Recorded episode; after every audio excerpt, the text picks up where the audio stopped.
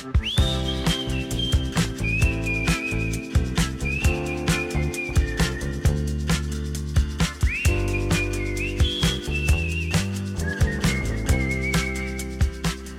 to the Great Exchange, a podcast about examining the lies that we believe and exchanging them for God's truth. I'm your host, Brady Cohn, and joining me once again is Dr. Evan Lackore. Yeah, hey Brady, how's it going? Great, it's great to be back with you once again. Yeah. So, so Evan, you are a pediatrician here in mm-hmm. Nebraska. Yep. And so we have been having these conversations on transgenderism, uh, gender affirming care, especially when it's, it's done to minors.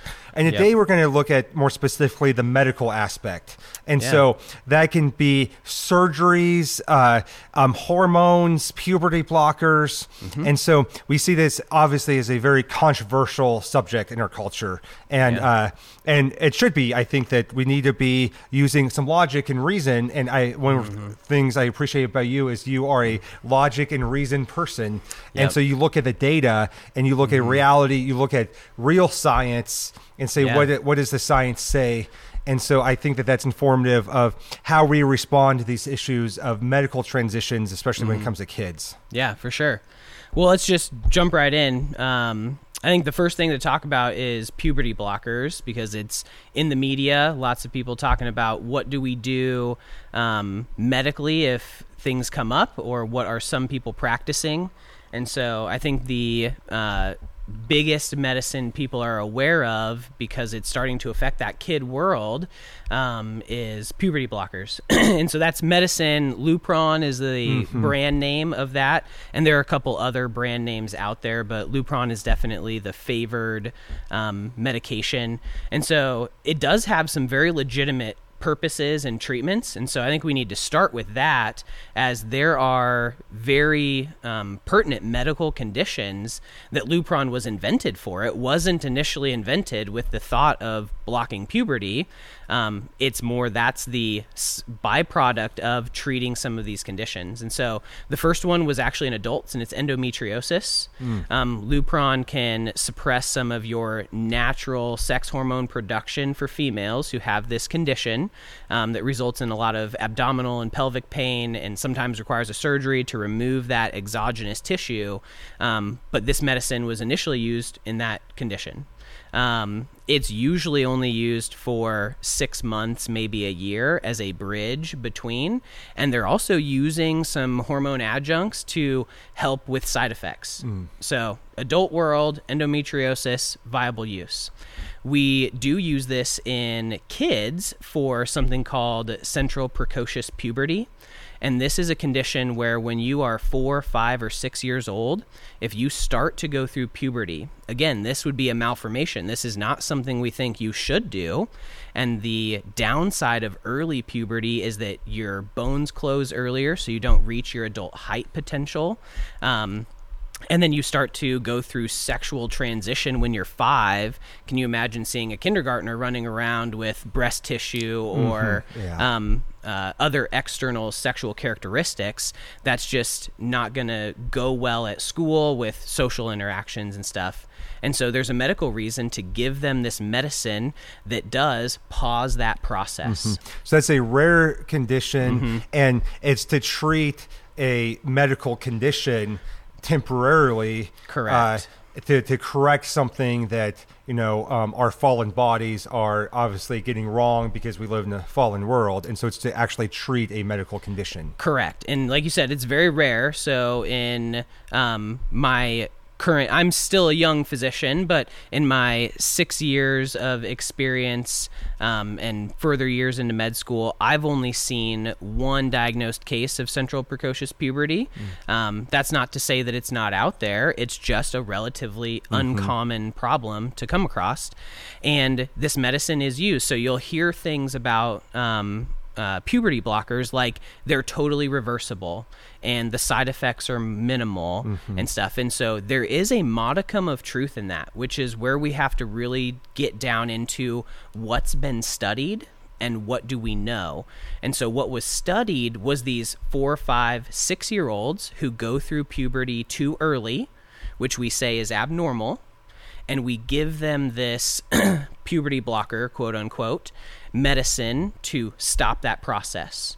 And we only do that until they reach the age where they should be going through puberty. And so, if girls on average start between 8 and 11 and boys between 9 and 12, then somewhere around the age of 9 or 10, those medicines are stopped and you allow the body to naturally progress through what is that normal cycle. So they're they're supposed to be used to correct an abnormality to allow the body to do what's then is normal, which is puberty around 10, 11, 12 years old. yep, Exactly. So exactly. let's let's uh, take a moment and watch this little video once again. Um, uh, this is from the Matt Walsh documentary. What is a woman with a pediatrician? At what age does the medical transition begin with uh, medication?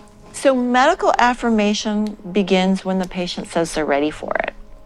So, that could be a, a kiddo who is just starting puberty and panicking because they're getting breast buds or their penis is getting bigger and busier and they're worried about all kinds of masculine changes. And that way, puberty blockers, which are completely reversible and don't have permanent effects, are wonderful because we can put that pause on puberty.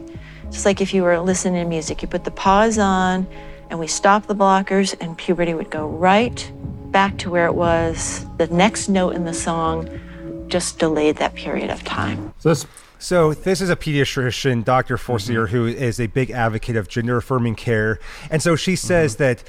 Uh, Whenever the patient feels ready, so obviously this is a child, a pediatric patient who uh, has felt some gender dysphoria, who is working through transgenderism, gender dysphoria, and uh, she's advocating for starting the puberty blockers as soon as they are starting puberty. So he said that she said there's this tension of they're getting breasts, maybe their penis is getting larger, uh, normal puberty, and puts a pause on that.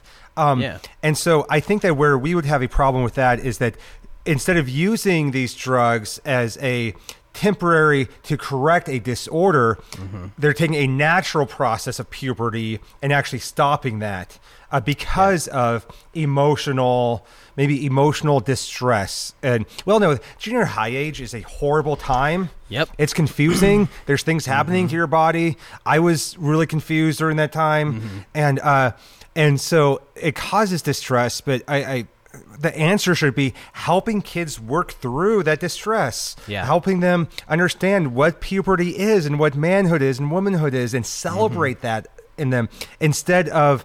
Um, Putting them on these puberty blockers to stop that process, and she clearly claims Yeah. that it's completely uh, reversible and doesn't have any long term effects. And do you believe that those are valid statements for how Yeah. they're being used? Um, so no, I find maybe two uh, discrepancies that I have. The first being when she says we start when they are ready, and as we talked about in our last episode. Can a kid really make that decision? Like, I would argue that kids don't have the frontal cortex to ever be ready to make a decision like that because it's just not developed. So, that's the first thing. She's assuming that they have a modicum of ability to make that decision on their own or autonomously, um, which I would disagree with. The second is she says, you just put a pause, and she has a very nice way of saying it. I love the analogy. You just pause the music, that you start it again, the next note goes on. But she didn't talk about how you changed the CD and you scratched it up, or you pulled the tape out and tried to rewind it. Now it's not going to sound the same. It's not just a pause. You messed with it, and I think that's what this medicine really is doing. Um, and so I actually printed off the FDA's. uh, 27 look at you. page Lupron um, studies and stuff from when it, excuse me from when it was first accepted. So, if we look at the side effect profiles, you get a couple of different things. Initially, there's an increase in your sex steroids, and so people in the first couple months of treatment will actually see some breast tissue increase or some penile swelling, and then it starts to go down. There's psychological effects. So, listed here is emotional lability, which just means you can be a little more agitated or irritable. You can cry for no reason. Your emotions are being messed with because we're changing your hormone structure. Um, you can have seizures. It's more common in people with a history of seizures. So, if there's a kid who's had a seizure disorder and is on medicine, they probably shouldn't do this because it increases their risk of having more seizures.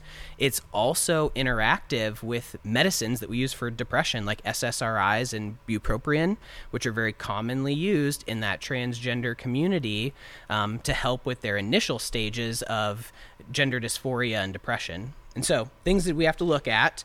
Um, and then, long term, these things have been shown to decrease your bone mineral density. Um, which is what a lot of people are pointing to as the bigger problem in kids. So, this again goes to what have we studied and what do we know in that central precocious puberty age group? We know that they lose some bone mass density um, during their Lupron one to two year stint while we're pausing puberty. But in extended studies, then afterwards, they go through puberty. They're very active, they're eating well, their hormones balance out. They build back that bone mass and that bone density. And so we don't see long term problems from short, punctuated use when kids go through puberty. We have zero data on doing Lupron in the middle of puberty indefinitely. If you are 10 years old and you start to have breast tissue and you think you're a boy, but really you're a girl, and you go, I want to start this medicine right now, there is no one that can say you will be perfectly fertile when you're older if you want to stop. Your bone mass will be unhindered if you want to stop. We just don't know what using this medicine for four years might do to you. Um, and we do know that it is uh, it has some documented side effects and that it's disrupting a natural process of development. One of the things that I, I hear about Lupron is that it's actually been used for chemical castration for sex offenders. So, uh, so obviously, it, it's been known whether that was whether what it was developed for or not that it is going to fertily and permanently sterilize a person. And so, can can you speak Yeah. into that at all? Yeah. Um, and so, where it's used in what we would call paraphilias, so these are sexual desires outside of the socially acceptable, right? Which pedophilia falls into that.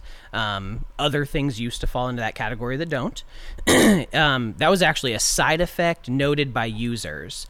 So, people that were on Lupron for endometriosis, or there's some other cancers and things that it can be useful against would notice that their libido was down or that their ability to enjoy sexual function was decreased. And so somebody said, well, what if you have somebody who says, I like 12 year olds and I know that's wrong. How can you help me? You could use this medicine to decrease their libido or their hmm. sex drive because it's blocking your secretions to make you have testosterone and estrogen production. So if you lower your testosterone and estrogen levels by blocking it, you're going to decrease those desires and that drive. Long-term use in those typically male offenders that were treated with this does result in essentially chemical castration.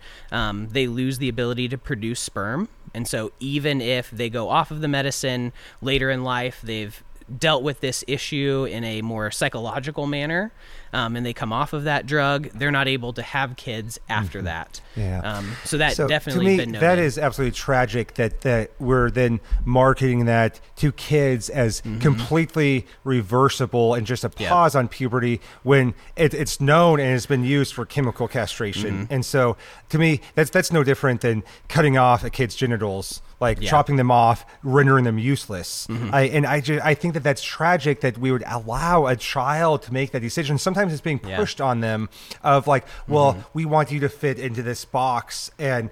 I, I, I've dealt with so many families and seen so many situations where I don't think it was even the child's decision. It's like the, the parents are Mm. finding their identity or their value in like having a trans child because it's the cool thing to do right now. And the parents Yeah. are adamant and, and pushing this on them. And Mm-hmm. I, I, I can't help but call it anything but child abuse. Yeah. But I'm thankful for people like you who have the facts and the knowledge and the logic. Mm-hmm. Yeah. Um, to look at this and uh, um, and, and say these are some red flags and cautions why why we shouldn't be doing this. Yeah. And so to me, that's tragic when a, a child has their um, capacity for childbearing Mm-hmm. taken away from them. and uh, we as a society should be uh, putting a major pause on that.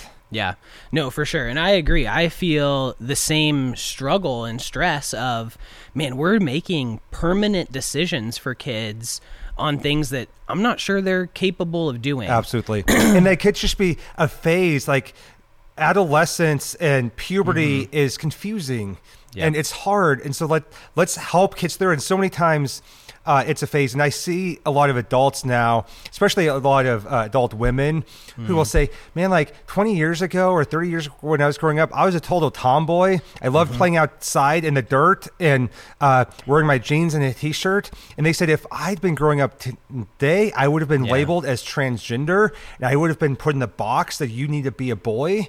Yep. And uh, they say, thank goodness I grew up 30 years ago before that was Mm-hmm. a thing. And I was allowed to just grow up and grow out of it. And I, they, they love their womanhood and mm-hmm. It's, it's not a problem. Mm-hmm. Yeah. And so they were creating it to be a problem sometimes for kids who wouldn't have otherwise had issues with it. Yeah. And I think there's something to be said in the world of, especially for women, because they have that reproductive ability to have children um, and to bring them to term.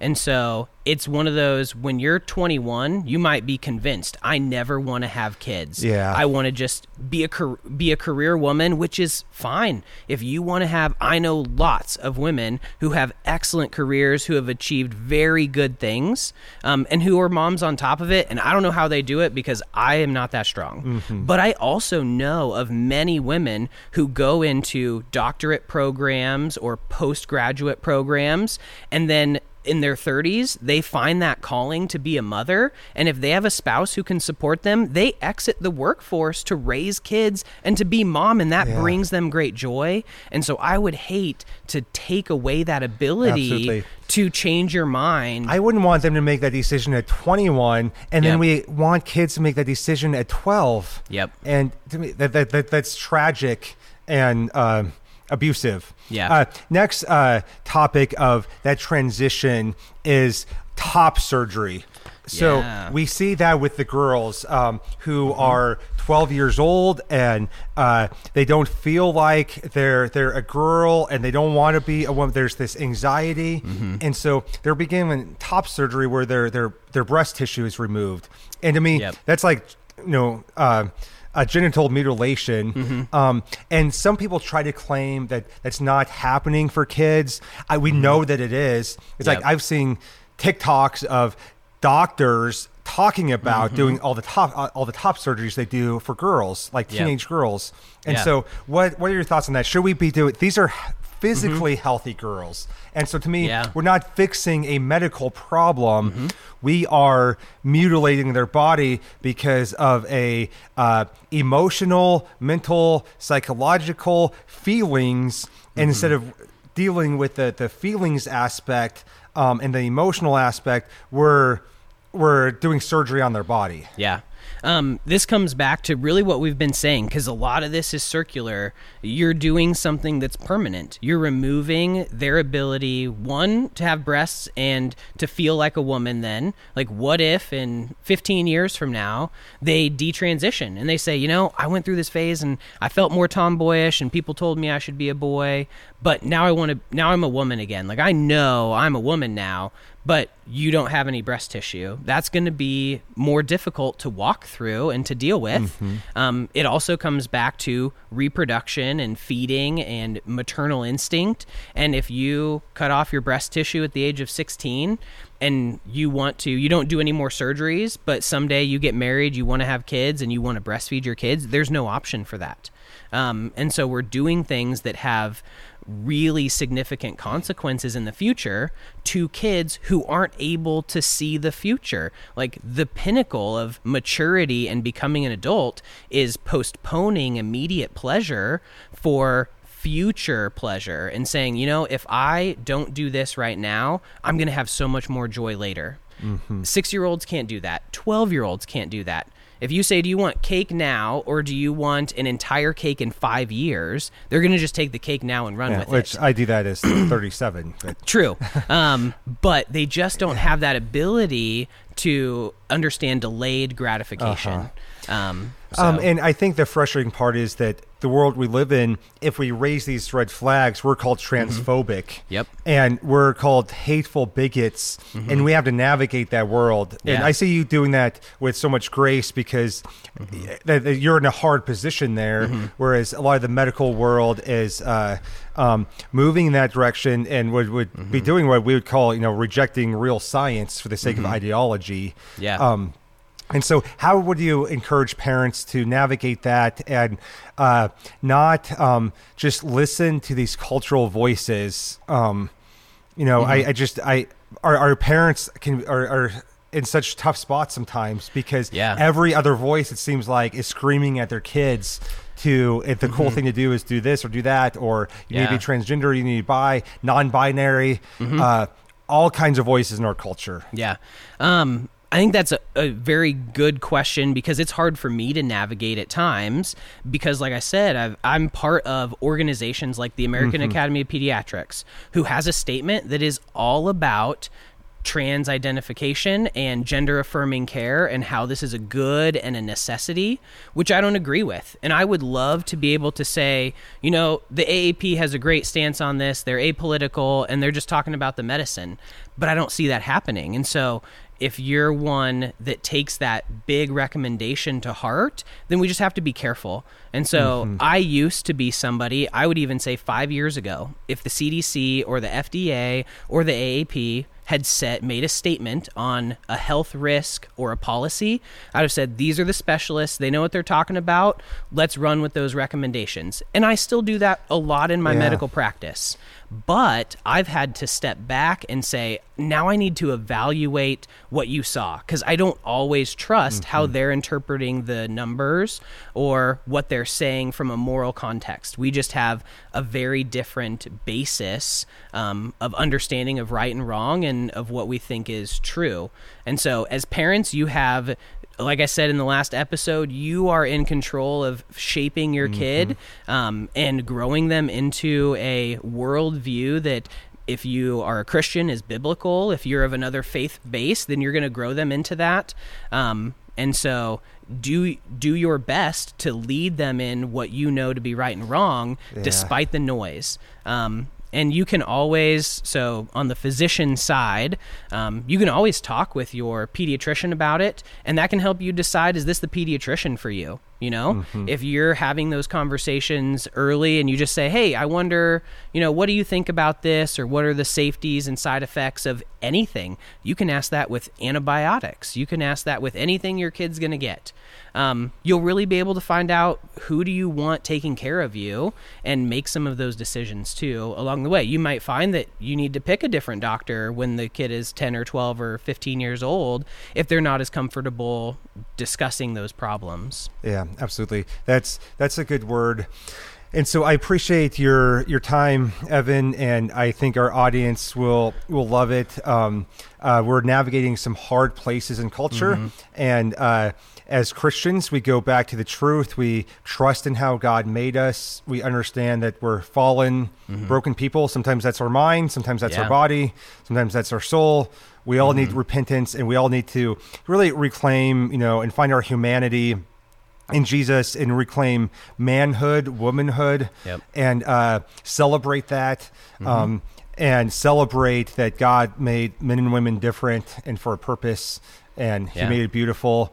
And uh, and I think that as Christians, we have a lot of work to do there. Yeah. because many times we've also twisted masculinity to be something that it isn't. We've Yep. twisted womanhood be something it isn't. I should say femininity, but I Yeah. always mess up that word, so I try not to say it. and so, Yeah. um, and so we, uh, I think, um, one one of the things I take away from today is that we don't have to fear our Mm-hmm. culture. Like I see no fear in you. Yeah. Because we can know the truth, we can raise our family Mm-hmm. in the truth, we can have the Holy Spirit to sustain us in the difficult moments, and uh, and God gave us a brain and logic and reason and Mm-hmm. uh, to to help us make choices for our kids, Yeah. even with all the cultural noise out there. Yep. For sure. Absolutely. Well, thanks agree. once again. Do you have anything else to add? Any parting words of wisdom from Dr. Evan Yeah. Lackore? I don't think so. We've covered a lot today, and I think that pretty much says most of it. So. All right. Well, thank you so much for your time. Thank you so Yeah. much for joining us on the Great Exchange. We pray that as you go throughout your week, you can examine the lies that you believe and exchange them for God's truth. Thank you for joining us.